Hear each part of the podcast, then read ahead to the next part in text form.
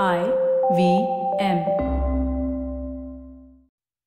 You are listening to The Signal Daily.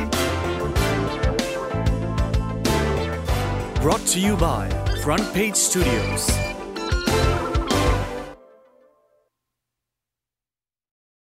Believe it or not, the latest craze that's rolling in the door of the underground market is not your typical drugs, gold, or phones. It's rather the innocent and delicious fruit roll up candy, all thanks to its newfound viral popularity on TikTok. What used to be a staple in kids' lunchboxes back in the 80s is now a sensation on the internet for everyone to enjoy. So much so that recently, two American couples were caught in the Israeli airport trying to smuggle four suitcases filled with the candy, which was about 375 pounds. Not only that, over the course of that week, the airport was able to recover about 600 pounds of candy overall via different smugglers trying to get it across borders. But why the sudden hype around this candy though? Well, it all started when a TikToker by the name of Golna Ghawami posted a recipe where she wrapped the fruit roll up around a scoop of ice cream and made it into a crunchy dessert. Let me tell you, this decadent delicacy was an overnight success, basking in around 14 million views. What she described as her guilty pleasure clearly didn't remain hers from then on. The frenzy especially had a big impact on Israel. According to a report by the New York Times, the stores in Tel Aviv have been wiped clean, but the people's cravings are still intact. Using this as a loophole, several merchants started selling individually wrapped fruit roll ups for $8 each to make a little buck out of the situation. Just to give you context, in the US, a box of this candy, usually containing about 10 pieces, averages up to $3. It's interesting how candy became the world's contraband.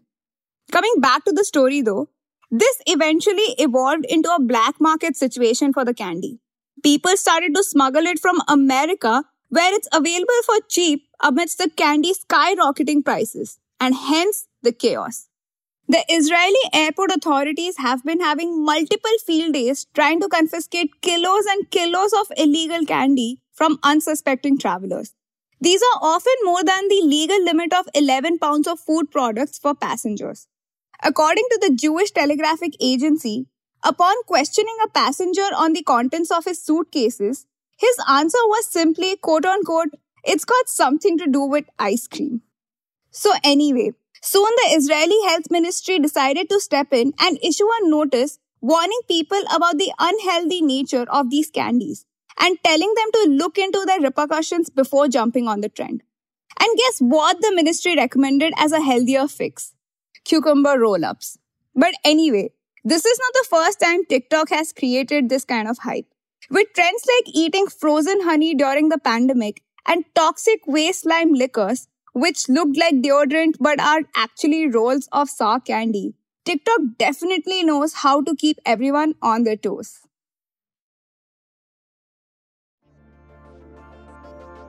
For the next few minutes, you're going to know a little more than you did yesterday from the world of technology, business, policy, and anything that leaves you with food for thought.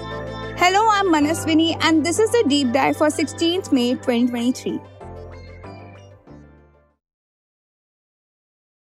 Indian startups are facing a reality check as their valuations take a hit.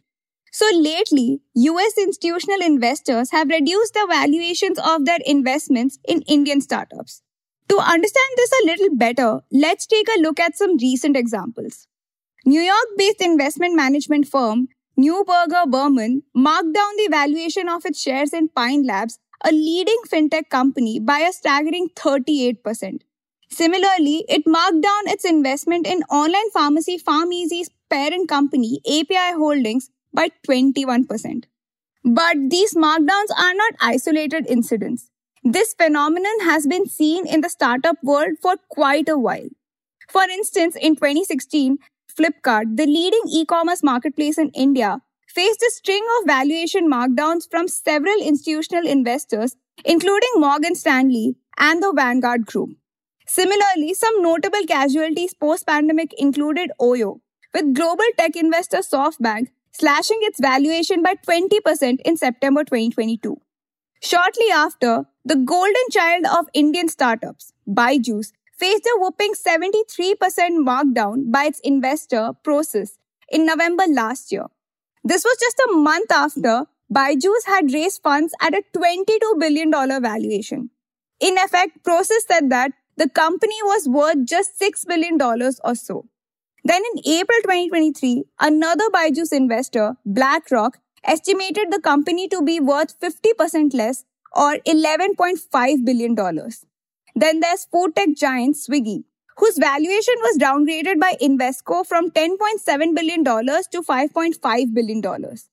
Additionally, Vanguard Group, a US based investor, joined the markdown party and cut the valuation of ride hailing startup Ola by 35% to a $4.8 billion. But why are these markdowns happening? So there are several factors at play. The most significant is the post-pandemic slump in the tech and investing ecosystems. Interest rate hikes and inflation have also affected consumption. The result is that overvalued startups are being forced to prioritize profitability over growth. Markdowns serve as a reality check for startups that rode the pandemic consumption wave, which withered as soon as normalcy returned. Because funding isn't easy to come by.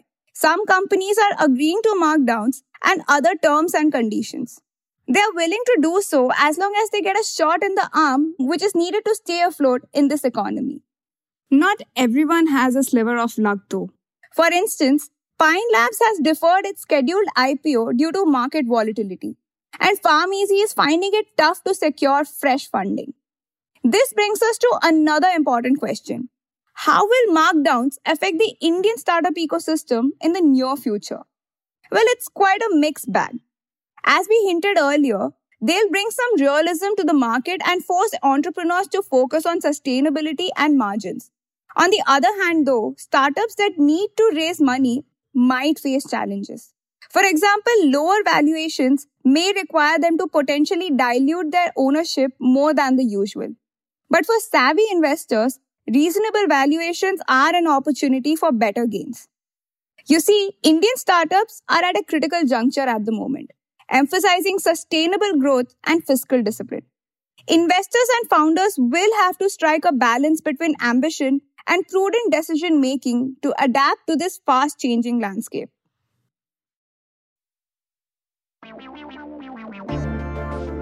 If you like listening to the Signal Daily, please show us some support. Rate and review us on Apple Podcasts and Spotify.